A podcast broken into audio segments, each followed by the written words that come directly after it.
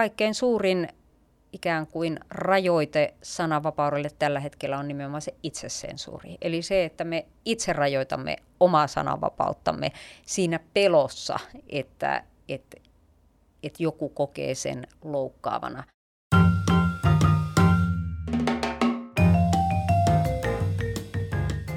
Moikka! Tämä on Kujalla podcast. Tervetuloa mukaan. Tämänkertainen vieraamme ei tarvitsekaan paljon esittelyjä, sillä Päivi Räsänen on saapunut tällä kertaa studioon. Tosi paljon tervetuloa. Kiitos paljon. No, sä oot nyt tota, saanut vapauttavan päätöksen oikeudessa hiljattain, niin miltä nyt tuntuu pari viikkoa tapahtuneen jälkeen, että iso myllytys on tällä erää ainakin tauolla?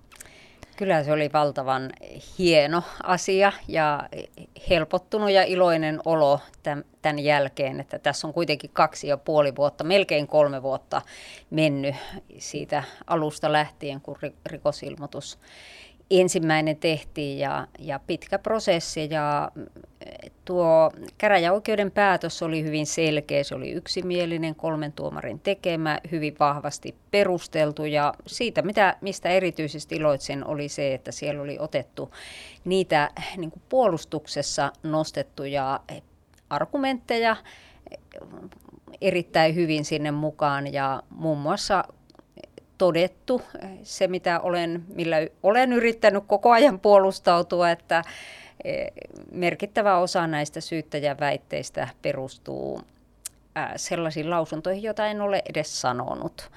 Ja se on tässä päätöksessä, päätöksessä todettu. Että kyllä, kyllä tämä oli erittäin tärkeä pohja, vaikka prosessi ei ehkä ole ohi. Eli mm. tällä hetkellä en vielä tiedä varmuudella sitä, että aikooko syyttäjä tästä päätöksestä valittaa. Hän on sanonut, että erittäin todennäköisesti valittaa ja todellakin huhtikuun loppuun saakka hänellä on aikaa sitten tämä valitus tehdä. Mm. No jos tästä valitus tehdään, niin minkälainen prosessi sitten siinä olisi edessä ja onko, onko syyttäjällä minkälaiset perusteet tehdä valitus? No se on hyvä kysymys, että mitkä ne perusteet on. Et mun mielestä tämä on niin vahva, tämä käräjäoikeuden päätös, että on aika vaikea nähdä, että millä perusteella sitä voisi jatkaa. Tosin voi olla, että e, e, nämä korkeimmat oikeusasteet ottavat ikään kuin tämän päätöksen ennakkotapausluonteen vuoksi tänne käsittelyyn, vaikka ne perusteet eivät kovin vahvat olisikaan.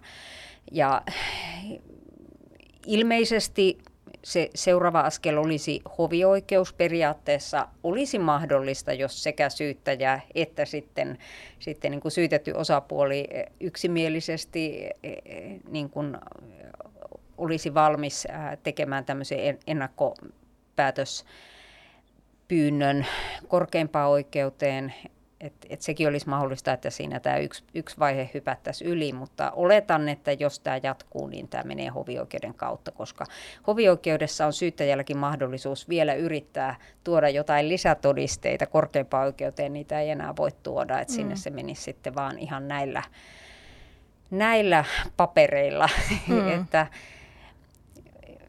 jos tämä jatkuu, niin se todennäköisesti vielä vie ehkä jopa vuosia. Mm, mm. Että ainakin, ainakin varmaan vuoden. Mm. No tästä nyt on aika paljon sitten kritisoitu tätä äh, niin kuin syytettä tai syyttäjää, syyttäjälaitosta mm. siitä, että tavallaan syyttäjän niin kuin syytteet ovat olleet oikeastaan tulkintoja sitten mm. sinun lausumistasi, eikä sitten varsinaisesti niitä lausuntoja. Niin, niin koetko, että, että onko tämä sun syytteen, syytteeseen asettamisesi ollut oikein ja kohtuullista? Mm. No, tämä on ollut hyvin poikkeuksellista. Eli nämä lakimiehet sekä oma lakimieheni että monet muut juristit ovat, ovat niin todenneet, että tällaista ei yleensä tapahdu. Että syyttäjän ää, nämä syytteet pitäisi ja yleensä ottaen perustuvat ihan niin kuin faktoihin, siihen mitä on tosiasiallisesti, tosiasiallisesti tehty tai sanottu. Mutta tässä tapauksessa syyttäjä on rakentanut useita näitä syytöksiä todellakin omien tulkintojensa varaan siitä, mitä olen sanonut. Että, otan nyt esimerkin. Esimerkiksi syyttäjä väittää, että olisin sanonut, että homoseksuaalit eivät ole Jumalan luotuja niin kuin heteroseksuaalit tällaista en ole sanonut. Ja käräjäoikeus totesi, että tällaista, tällaista väitettä ei löydy sieltä. Että päinvastoin se olisi ihan oma vakaumukseni vasta, vastasta, että totta kai olen sitä mieltä ja olen sen myös esimerkiksi tässä pamfletissa sanonut, että kaikki ihmiset on luotu Jumalan kuvaksi. Kaikki on sen takia arvokkaita, kaikilla on ihan yhtäläinen arvo. Siellä myös todetaan, että mielipiteeni olisi, että homoseksuaalit on alempiarvoisia muihin ihmisiin nähden ja tätäkään en sano päinvastoin. Olen senkin, senkin niin kuin sanonut aivan, aivan, aivan niin kuin päinvastoin, että kaikki ihmiset on samanarvoisia. Ja siellä, siellä on muitakin väittämiä, esimerkiksi, että olisin sanonut ää, ää, tätä homoseksuaalisuutta tällaiseksi geneettiseksi degeneraatioksi. Ja siinäkin päinvastoin totesin, että, että ää, viimeisimmät tutkimukset osoittaa, että, että homoseksuaalisuuden synnystä hyvin pieni osa olisi niin kuin geneettisesti määräytyvää. Ja sieltä löytyy muitakin, mm. muitakin mm. tällaisia. Ja mm. ne on, nämä on ollut ehkä niitä kaikkein vaikeimpia mulle, koska nämä on johtanut siihen, että siinä vaiheessa, kun vuosi sitten tämä haastehakemus, eli tämä syyttäjän syytöspaperi julkaistiin, ja se syyttäjä myös tiedotteessaan nämä luetteli, niin tähän johti siihen, että, että niin kuin on jatkuvasti uutisoitu ää, niin kuin minun suuhun, suuhuni ja mun mielipiteitäni piteinäni asioita, ää, joita en allekirjoita, joita en ole sanonut ja enkä edes näin ajattele, jotka on ihan mun vakaumuksen mm. vastaisia. Ja tämä on johtanut siihen, että varsinkin ulkomailta, minne ei ole sitten, minne en ole pystynyt puolustautumaan, eli, eli tavallaan ne mun, mun oma, omat näkemykset ei ole mennyt läpi, niin tulee viestejä Norjasta, tulee viestejä Saksasta, tulee viestejä Israelista, jossa ihmetellään, että mikä, mikä niin kuin hör, hörhö sä olet, kun ajattelet tällä lailla, että, että on niin, niin, kuin, niin, niin kuin kummallinen, kummallinen ajatustapa, että jos niin kuin muka esiintyy kristittynä ja sitten ajattelee mm. näin. Mm.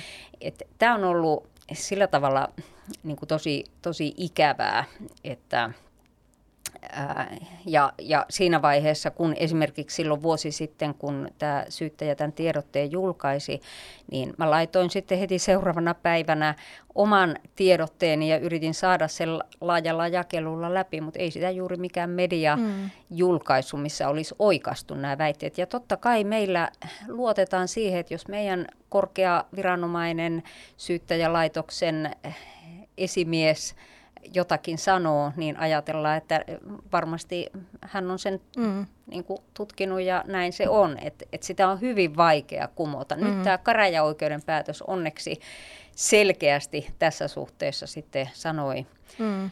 Ää, mm. niin kuin kumosi ja kiisti nämä syyttäjän väärät väitteet. Eli tavallaan olisi helpompi puolustautua ää, niin kuin sellaisia syytöksiä vastaan, jotka perustuu tosiasioihin, kuin niitä syytöksiä vastaan, jotka, jotka, joita, jotka ei perustu mm. tosiasioihin. Ja, Mm. Tämä on ollut ehkä tässä koko prosessissa se kaikkein vaikein niin. asia ja edelleenkin nämä elää. edelleenkin esimerkiksi jopa tämän käräjäoikeuden päätöksen jälkeen niin äh, Reuters levitti uutisen maailmalle, jossa edelleenkin ää, niin kuin lueteltiin näitä vääriä syytöksiä. Eli herkästi, jos maine menee, niin ne jää, mm, vaan, ja, mm. jää vaan elämään. Niin, ja onkohan tässä sitten jotenkin kyse myös siitä, että tavallaan sit tietyt ihmiset voi ajatella, että ne mitä sä oot sanonut ja sitten mitenkä syyttäjä niitä on tulkinut, että se tavallaan se tulkinta on ikään kuin semmoinen että se on semmoinen oikea olettamus, että siinä ettei nähdä sellaisia niin kuin mm. eroja, niin kuin mitkä on ehkä aika oleellisia mm. eroja nyt näissä sanomisissa, niissä oikeissa sanomisissa ja sitten tässä, mm. tässä tulkinnassa.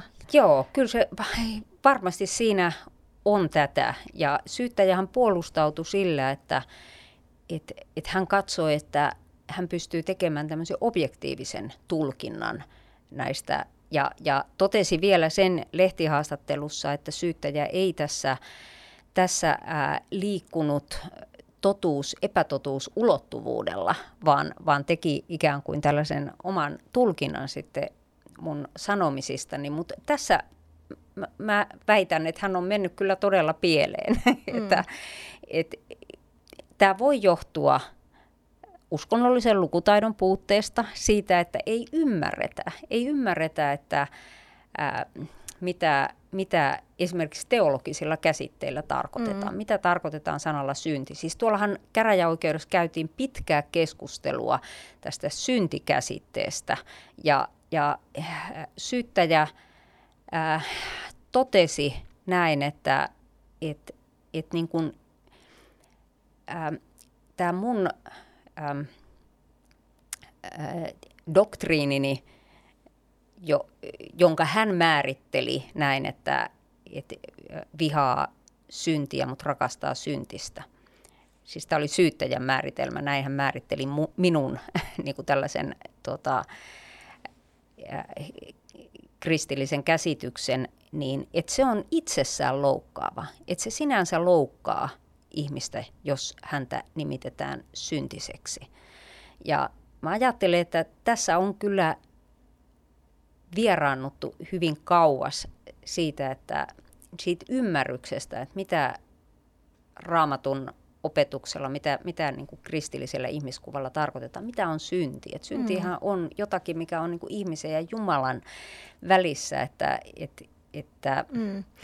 Ja että kristinuskossa se ei ole ikään kuin tämmöinen haukkumasana, että niin. nyt sitten joitakin ihmisiä kutsutaan, että sinä syntinen, vaan niin. että jokainen ihminen, joka tänne ikinä on syntynyt ja tulee syntymään, on syntinen Nimenomaan. jo syntyessään. Nimenomaan. Ja vaikka tämän kuin monta kertaa sanoo, että me kaikki olemme syntisiä, mä oon ihan yhtä lailla syntinen kaikilla äh, elämän osa-alueilla, niin, niin se, se ei, ei sitten mm. menee, menee läpi. Niin onko tässä sitten jotakin tällaista, että meihin ihmisiin on jotenkin rakennettu sisään sellainen ajatus, että no jotkut synnit on ikään kuin pahempia kuin toiset synnit, että kyllähän Jeesuksenkin aikana varmasti, että oli sen nainen, prostituoitu nainen, mm. jota halut, haluttiin kivittää ja sitten tavallaan, että häntäkin pidettiin varmaan tavallaan pahempana syntisenä mm. kuin sitten muita, mutta sitten Jeesuksen silmissä mm. se ei kuitenkaan ollut niin, että meillä on jotenkin sellainen, kristityilläkin voi olla sellainen käsitys.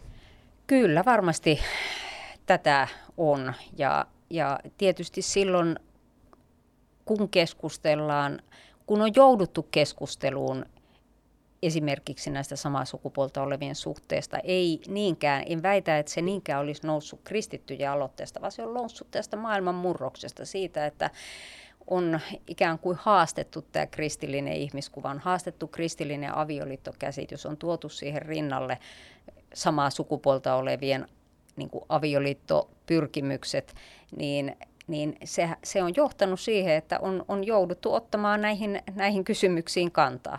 Ja eihän nämä uusia asioita ole, näihin on apostoli Paavalikin ottanut kantaa, että kaikkihan lähti itse asiassa liikkeelle mulla tästä ää, twiitistä, joka, jonka julkaisin silloin 2019 kesällä – jossa otin roomalaiskirjeestä apostoli Paavalin opetuksen pari jaetta samaa sukupuolta olevien suhteista, joita, joita hän kuvasi Jumalan tahdon vastaiseksi ja Jumalan niin kuin alkuperäisen luomistarkoituksen vastaiseksi.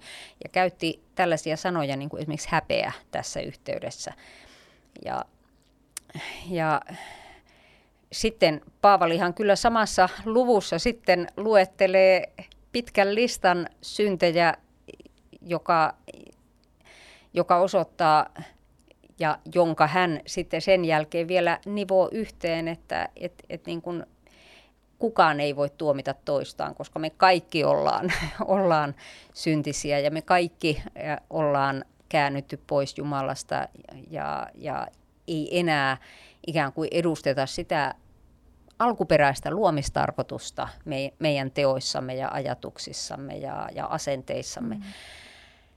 Mutta jollakin tavalla ää, ehkä, ehkä se ongelma, mikä tässä tällä hetkellä on se, että, että ää, ää, kirkko on ollut niin kuin taipuva ikään kuin kiistämään juuri tämän kohdan opetuksesta synnistä. Et siellä on kyllä sitten niitä muita, muita roomalaiskirjeessä ja siinä ensimmäisessä luvussa näitä, näitä muita syntejä, joita, jotka edelleenkin synniksi hyväksytään, mutta, mutta sitten tämä, tämä opetus, jonka kuitenkin apostoli Paavalikin hyvin selkeästi, selkeästi muotoilee, niin siihen ei ole enää, mm. enää ikään kuin rohjettu yhtyä. Mm.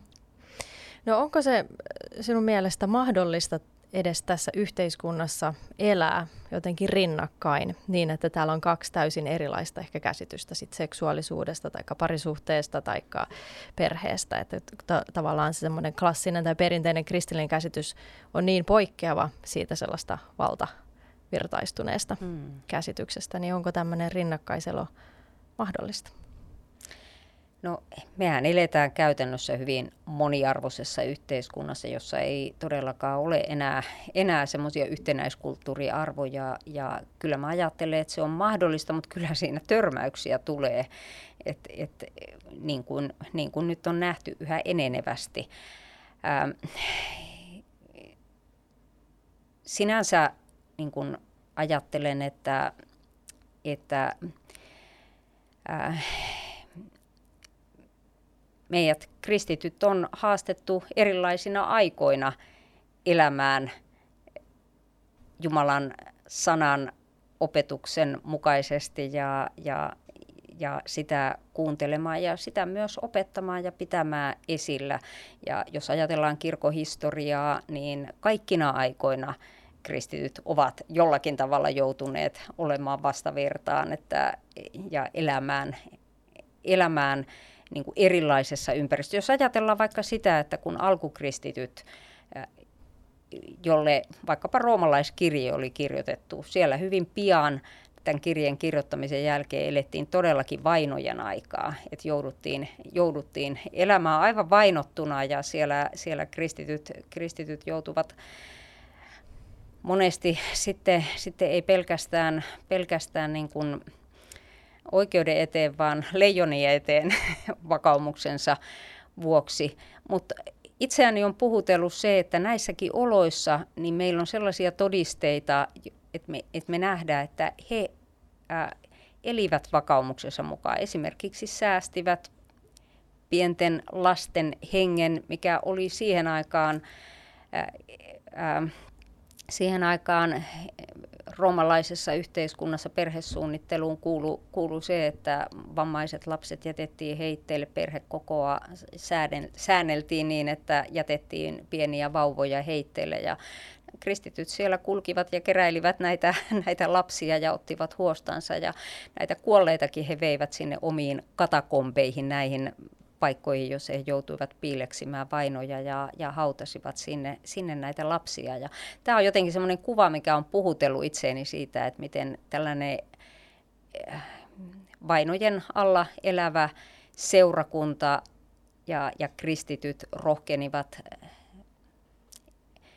esimerkiksi ää, ää, myös käytännössä toteuttaa sitä opetusta, että jokainen ihminen on luotu Jumalan kuvaksi, jokainen on arvokas ihan pienestä lapsesta saakka. Ja meillä on tänä aikana omat, omat äh, voi sanoa niin kuin vaikeat ja haasteelliset asiat, joissa sitten saatetaan, saatetaan joutua, joutua hintaa maksamaan siitä, mm. että, että, että myös käytännössä mm. Jumalan sanaopetuksia seuraamme. Mm.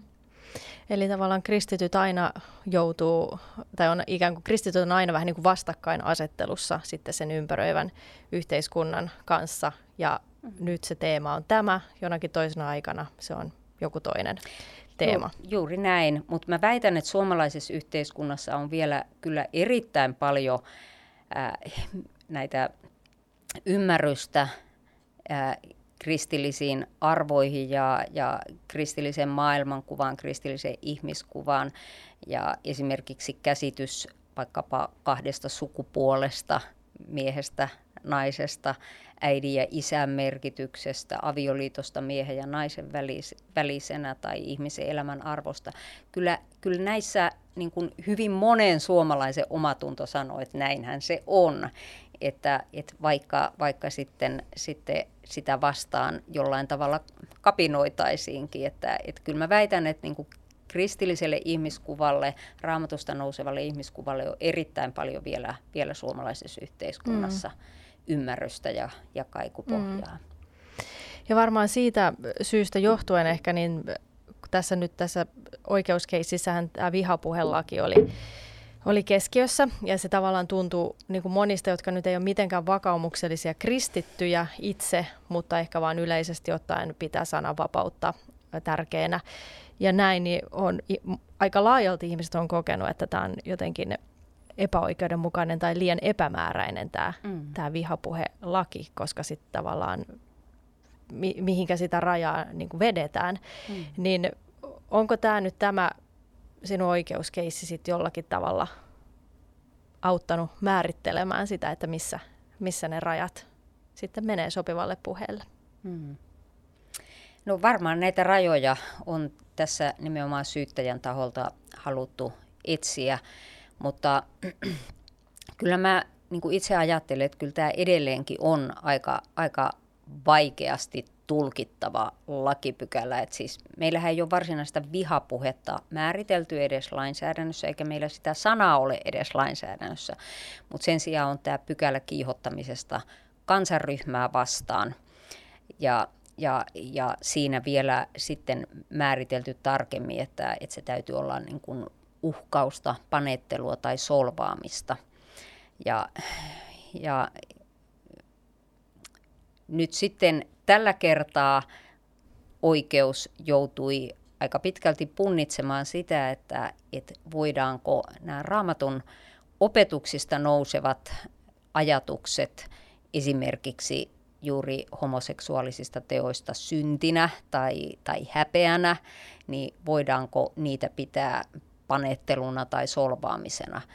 Ja, ja tässä yhteydessä nyt niin kuin itse ajattelen, että, että tämä käräjäoikeuden päätös, siinä, siinä niin kuin yritettiin väistää se, että käräjäoikeus ei lähtisi, lähtisi ikään kuin tuomaroimaan raamattua, ja mikä on aivan sitä niin kuin uskonnonvapauden kuumaa ydintä.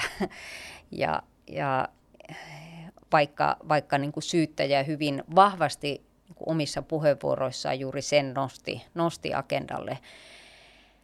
Äh, itse asiassa jo alun perin silloin, kun poliisi tutki näitä tapauksia, siis tässähän on mulla kolme ää, lausuntoa. Yksi oli tämä raamattu twiitti, sitten on tämmöinen pamfletti, minkä mä oon kirjoittanut jo vuonna 2004, ja sitten oli vielä tämmöinen radiokeskustelu Ruben Stillerin ää, isännöimänä.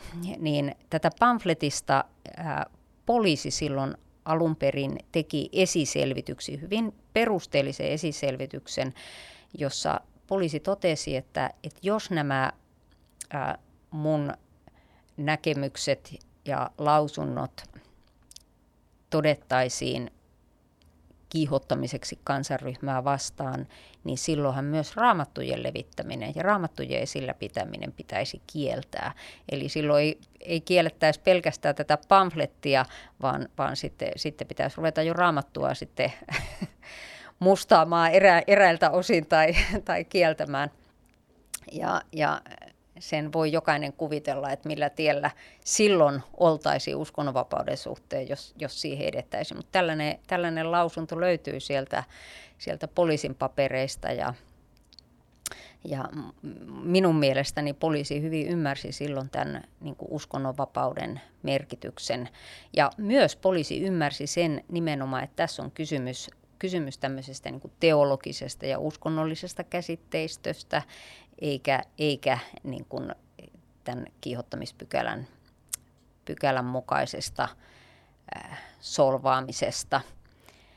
Mutta mä kyllä ajattelen, että edelleen varmasti ihan tavallisen kansalaisen kannalta tämä on kyllä aika vaikea asia tämä pykälä, koska, koska meillä nyt tähän mennessä ää, meidän korkeat viranomaiset, poliisi, ja, ja siellä nimenomaan tämmöinen niin vihapuheita tutkiva poliisi, joka teki nämä esiselvitykset. Sitten syyttäjä on, on täysin toisilla linjoilla. Nyt käräjäoikeus taas, taas kallistui sinne poliisin linjoille. E, ja, ja, ja niin kuin ajattelen, että jos, jos niin kuin tällaista keskustelua käydään näin korkealla tasolla, niin miten tavallinen kansalainen voisi tietää, että missä ne rajat menevät tämän pykälän tulkinnassa.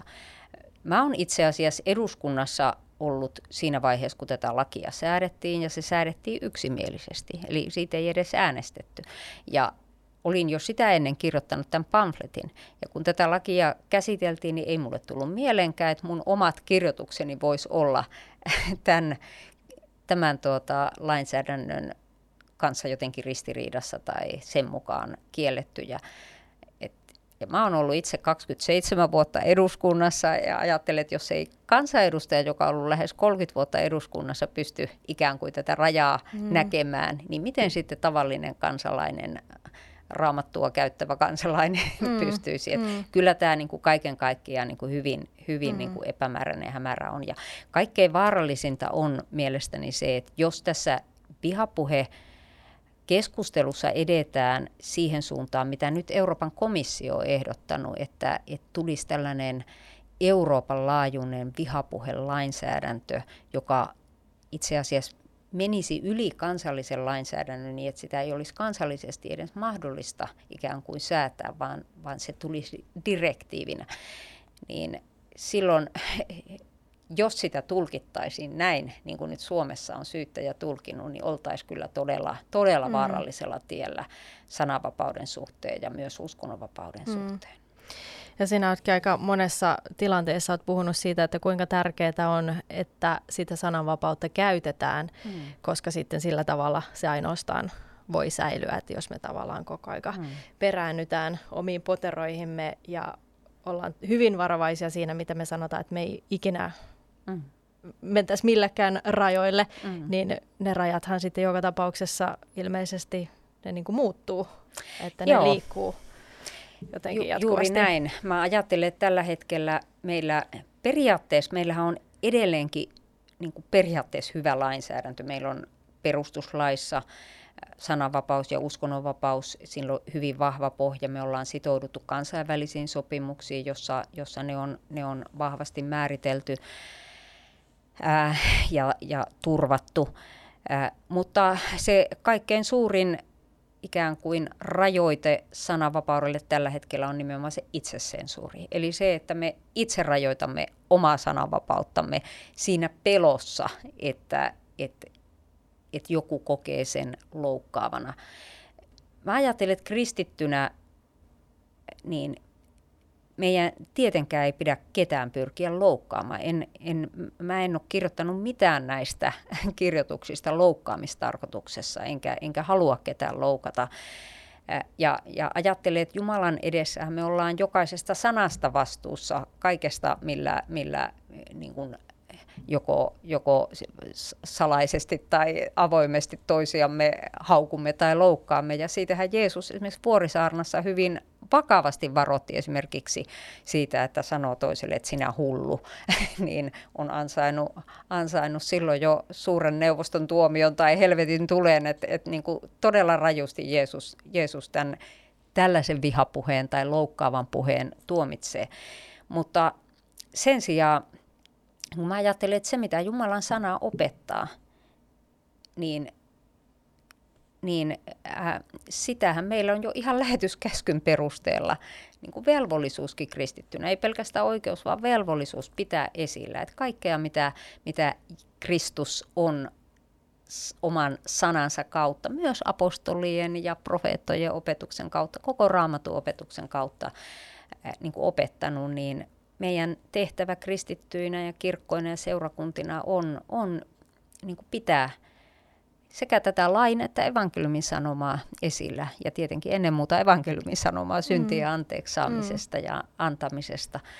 Mutta ää, ja, ja sen takia mä ajattelen, että on, on todellakin tärkeää, että me nimenomaan siis sehän on kaikkien ihmisten kannalta sananvapaus on niin kuin äärimmäisen tärkeä asia, mutta et, niin kuin kristittyjen kannalta jo ihan sen takia, että meidän tehtävä on Jeesuksen käskyn mukaan pitää esillä hänen opetuksia, hänen sanansa, viedä ne kaikkeen maailmaan. Et ei niitä ole tarkoitettu pelkästään niin kuin omassa päässä uskottavaksi, vaan, vaan se, että me todistetaan ja, ja kerrotaan Jeesuksesta ja, ja Jumalan sanasta kaikille ihmisille. Sen takia meille on niin tärkeää tämä sananvapaus, sen takia on tärkeää, että me ei rajoiteta, rajoiteta omaa sananvapauttamme.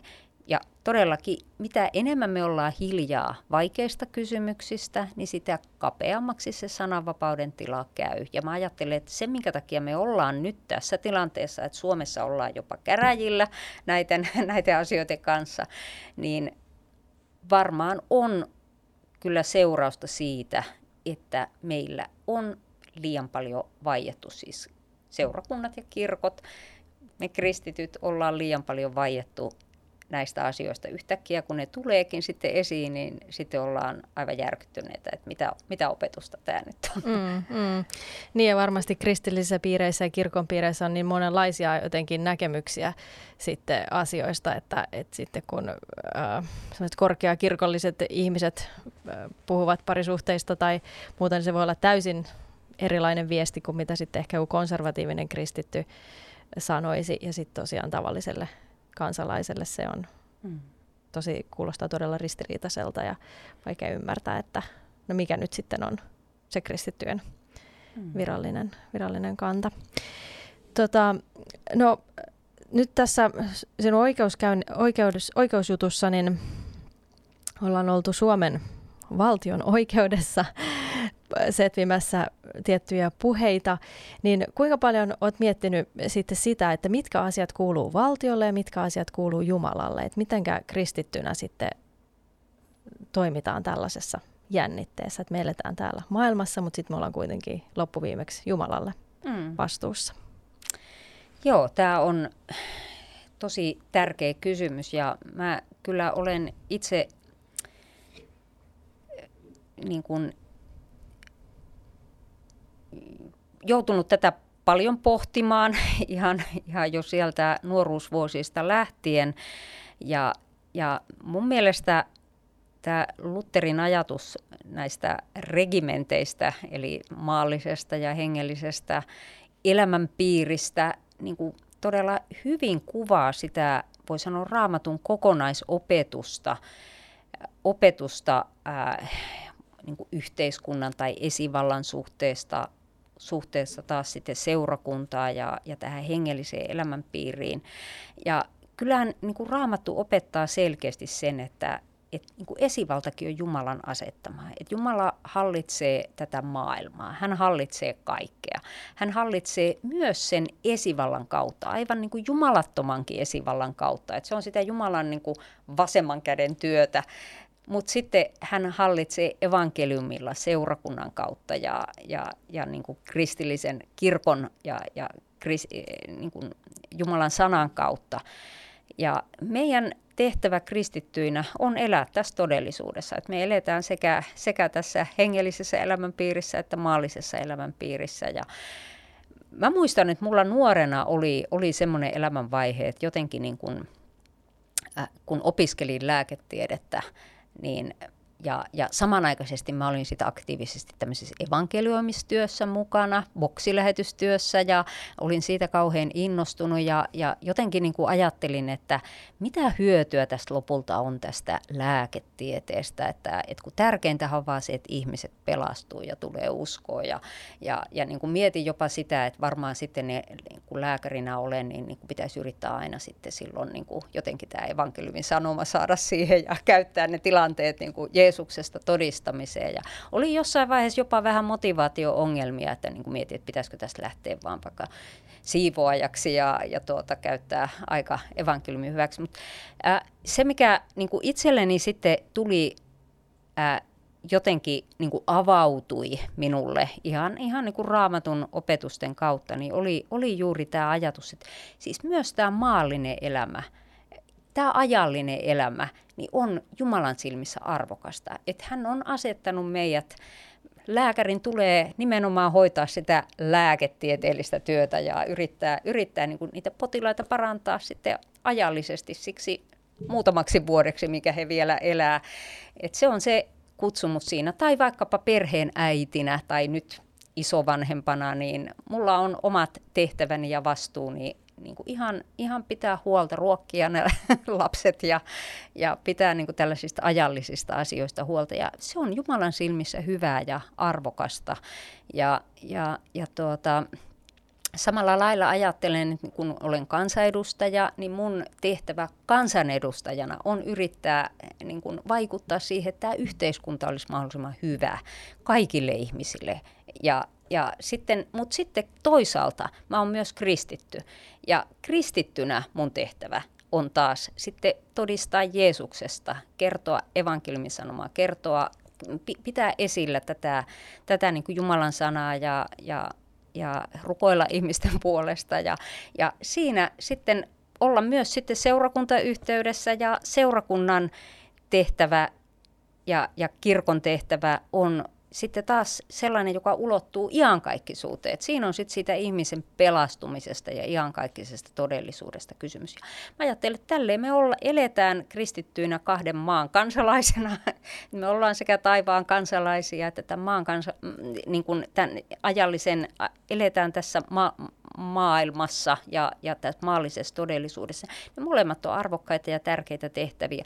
Ja meidän tehtävä on kunnioittaa esivaltaa, ja, ja, ja niin kuin totella sitä, mutta muistaen sen, että Jumalalla on kuitenkin kaikki valta. Hän on kuitenkin kaiken yläpuolella. Ja jos tulee sitten sellainen ristiriitatilanne, että esivalta käskisi toimimaan jossain suhteessa niin kuin Jumalan tahdon vastaisesti, Jumalan sanan vastaisesti, niin silloin tulee totella Jumalaa enemmän kuin ihmistä. Näin sanoo muuten kirkkokäsikirjakin. Ja, ja, ja tuota, apostoleillehan tämä oli esimerkiksi apostolien teoissa, niin oli ihan selkeä juttu, että vaikka, vaikka heitä kiellettiin julistamasta Jumalan sanaa niin kuin esivallan toimesta, niin he siinä sitten pohtivat keskenään, että, että kyllä me kuitenkin jatketaan, koska Jumalaa tulee totella enemmän kuin ihmistä.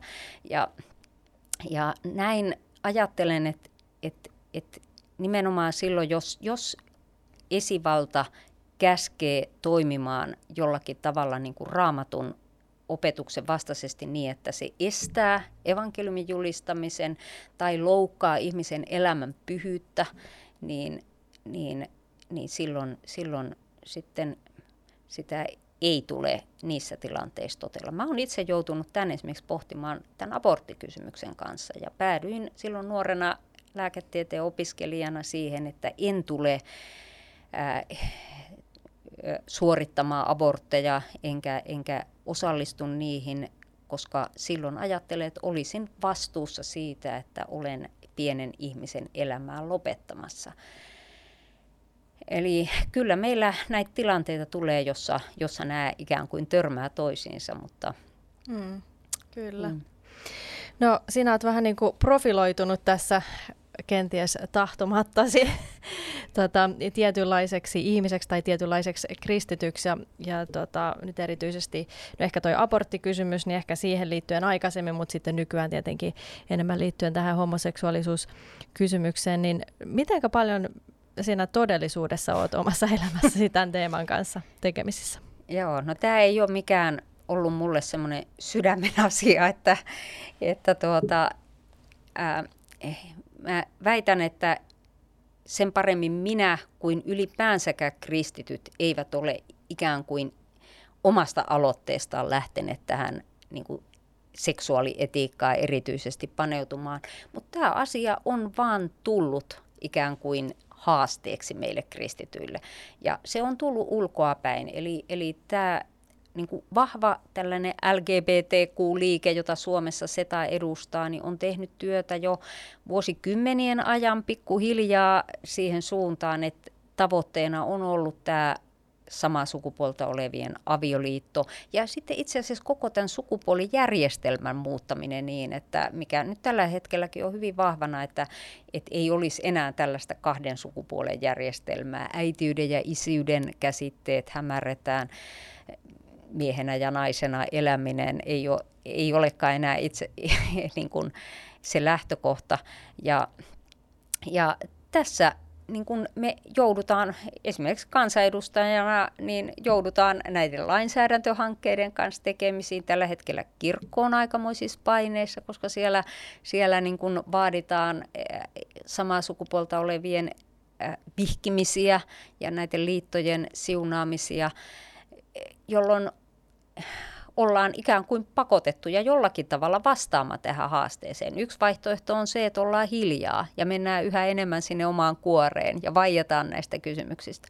Toinen vaihtoehto on se, että, että perustellaan sekä voi sanoa tämmöisestä luonnonoikeudesta nousevilla argumenteilla, että sitten ihan Jumalan sanasta raamatusta nousevilla perusteluilla, että minkä takia tämä miehen ja naisen välinen avioliitto on edelleen se oikea, oikea avioliitto. Ja, ja ää, mä ajattelen, että me ollaan siinä tilanteessa, että tietynlaisessa – ehkä sota nyt on vähän liian voimakas sana tässä, mutta niin kuin olla, ollaan niin kuin jonkinlaisessa kulttuurisodassa joka tapauksessa. Ja, ja sitä taistelua on käytävä sillä rintamalla, missä sitä käydään, eikä jollain toisella rintamalla. Ja nyt me ollaan, ollaan tässä tilanteessa, että me joudutaan ikään kuin puolustamaan tätä kristillistä näkemystä ja raamatun opetusta mm. näissä suhteissa ja ottamaan siihen sen takia kantaa. Mm, kyllä. No tämän johdosta tietenkin olet saanut aika viiltävää kritiikkiä ja niin kuin aika rankkoja kommentteja, jopa voi sanoa, että pilkkaa, niin, niin ehkä monet kristitytkin sitä ajattelee, että, että toi on niin kamala paikka, että en että ei, ei tuollaisen kohteeksi pysty, pysty asettumaan, että jotenkin, että parempi tosiaan olla jotenkin hiljaa tai hissuksiin näistä asioista, että parempi olla keskustelematta niistä, koska siitä aina jotenkin syntyy riitaa, tai me ei ymmärretä toinen toisiamme mm. aidan molemmin puolin, niin mikä on sun sellainen motivaatio tai voimanlähde, mitenkä sinä kestät sitten tällaisessa mm. pyörityksessä? No, mä ajattelen, että varmasti meillä kristityillä on myös erilaisia tehtäviä ja erilaisia, me ollaan eri luonteisia, meillä on erilaisia armolahjoja ja, ja kaikkien tehtävä ei ole olla eduskunnassa esimerkiksi näitä, näiden asioiden kanssa, kanssa taistelemassa, mutta kyllä mä ajattelen ja haluaisin rohkaista kaikkia kristittyjä ää, paneutumaan raamatuopetuksiin. Et mä ajattelen, että kyllä se, se niin kuin missä ja miten Jumala meitä haluaa tässä ajassa käyttää, niin se on loppujen lopuksi hänen vastuullaan. Hän kyllä jokaista meitä niin kuin jossakin vastuissa ja tehtävissä tänäkin aikana käyttää, mutta meidän tehtävä on olla kiinni siinä viinipuussa, niin kuin oksat viinipuussa, niin kuin Jeesus opetti. Ja silloin, silloin me niin kuin mä ajattelen, että, että kun me ää, tunnetaan Jumalan sanaa, kun me ollaan Jeesusta lähellä hänen yhteydessään, niin, niin hän meitä, meitä rohkaisee ja meidän kautta myös sitten kantaa hedelmää tavalla tai toisella. Ja, ja ehkä semmoinen haaste, mikä tänä aikana kristityillä on, ja mitä, mitä mä, kun olen itse esimerkiksi nuorten kristittyjen erilaisissa tilaisuuksissa käynyt, niin on, on halunnut aina, aina painottaa, niin on se, että, että meidän tulisi, ää, niin kuin, että raamattua kannattaa lukea. Ja sitä kannattaa lukea ihan alusta loppuun ja sitä kannattaa opiskella. Eli on, on tosi tärkeää, että me ollaan kiinni Jumalan sanassa ja tunnetaan sitä. Mä silloin nuorena, nuorena kristittynä itse sain tällaisen neuvon, että et, et niin kuin raamattua kannattaa lukea joka päivä, aloittaa aina aamunsa lukemalla raamattua. Ja mä luen itse sitä läpi. Ja mä ajattelen, että et kyllä se niin kuin Jumalan sana on se, joka meissä vaikuttaa. Ja Jumalan sana on se, joka, joka, joka myös antaa meille niin kuin rohkeuden ää, ja, ja tietyllä lailla niin kuin sen pohja ja perustan sitten myös pitää esille niitä, niitä raamatun opetuksia. Ja ehkä se, mikä niin kuin itseeni huolestuttaa, on se, että, että raamattua ehkä yhä vähemmän tunnetaan tänä aikana, että, että niin kuin olisi tosi tärkeää löytää se raamatun punainen lanka, niin kuin ymmärtää se raamatun logiikka alusta loppuun ja, ja, ja, ja niin kuin tuntea, tuntea sitä. Mm, mm, kyllä. No vielä ihan tälleen lopuksi, niin rohkeudesta vielä, sä vähän nyt jo siitä, siitä mainitsitkin, mutta, mutta tosiaan, että mitenkä tulla rohkeaksi, mikä on ollut sinun semmoinen matka rohkeudessa, jos katsot nyt elämääsi taaksepäin, niin kun nyt sitten monet ihmiset ajattelevat, että olet todella rohkea mm. siinä, mitä, mitenkä puhut ja toimit julkisesti yhteiskunnassa, niin mitenkä rohkeaksi tullaan? No mä en ole niin itse ajatellut, että olisi mitenkään erityisen rohkea, mutta tuota, ää, ää, mulla ehkä, mä ehkä palaan vielä vähän sinne nuoruusvuosiin, koska koen, että se, se oli mulle niin todella semmoinen tärkeä pohja ja perusta tähän elämään, elämään ja, ja ensinnäkin tämä niin kuin Jumalan sanan, lain ja evankeliumin tunteminen, sen ymmärtäminen, että raamattu, ra, raamatun opetus koostuu laista ja evankeliumista. Jos näitä ei osaa y- erottaa eikä, eikä ymmärrä, niin mä, mä, mä niin kuin ajattelen, että silloin äh, on, on vaikea ymmärtää sitä niin kuin raamatun opetuksia, koska ne on todella sitten vaikeita ja kovia, jos, jos ei ymmärrä sitä, että et, et mikä ero on lailla ja evankeliumilla. Mulla nuorena olin mukana tämmöisessä boksilähetystyössä, mistä mainitsinkin tuossa äsken, missä kävimme niin kuin eri, eri opiskelija-asuntoloissa, kiersimme niitä joka viikko ovelta ovelle ja kysyimme, että haluatko keskustella raamatusta ja haluatko keskustella Jeesuksesta, kuulla mitä Jeesus mulle merkitsee. Ja se oli mulle kyllä semmoinen tärkeä opetuksen tai koulutusvaihe. Mä oon ajatellut, että, että niin kuin tietyllä lailla todella johdatusta tätä nykyistä tehtävää ajatellen, koska mä jouduin siinä keskustelemaan erilaisten opiskelijoiden, eri tiedekuntien opiskelijoiden kanssa kohtaamaan tosi vaikeita vastaväitteitä ja, ja miettimään sitä oman uskon perustaa, että mihin mun uskoni perustuu. Ja jouduin ikään kuin koettelemaan, että kestääkö se, mitä, mitä olen raamatusta oppinut, kestääkö se näitä tämän ajan kysymyksiä. Ja, ja niin kuin kävin niitä vilpittömällä mielellä läpi ja, ja, ja niin kuin avoimesti ja rehellisesti pohtia ja totesi, että kyllä raamattu kestää, kyllä, kyllä niin kuin Jumalan sana kestää ja se on, se on niin kuin ehkä tuonut omaa elämään sellaista rohkeutta ää, ja, ja iloa, kun olen ää, nähnyt, miten, miten niin kuin viisas – Jumalan sana on, miten se kestää, miten se on ajaton kaikkina aikoina viisas opetus meidän, meidän niin kuin elämään. Ja miten ylösnousut Jeesus itse puhuu tämän Jumalan sanan raamatun kautta ja synnyttää sitä niin kuin uskoa mun sydämessä ja synnyttää uskoa myös muiden ihmisten sydämessä. Ja mä ajattelen, että et, et varmasti niin kuin se on se avain, mitä kautta niin kuin meille itse kullekin voi sitten niihin, niihin tarvittaviin tilanteisiin, mitä ne sitten onkin suuremmassa tai pienemmässä mittakaavassa, niin tuoda, tuoda rohkeutta pysyä Jumalan sanassa ja, ja pitää, pitää sitä esillä. No niin, hyvä näistä. Uh, back to the basics. pa- palataan perusasioiden äärelle. Kiitos paljon Päivi sinun ajasta ja vierailusta täällä. Kiitos. Ja palautetta voi lähettää tästä jaksosta osoitteeseen kujalla.podcast.gmail.com. Ja kiitos kaikille kuulijoille ja palataan asiaan taas ensi kerralla. Moi moi!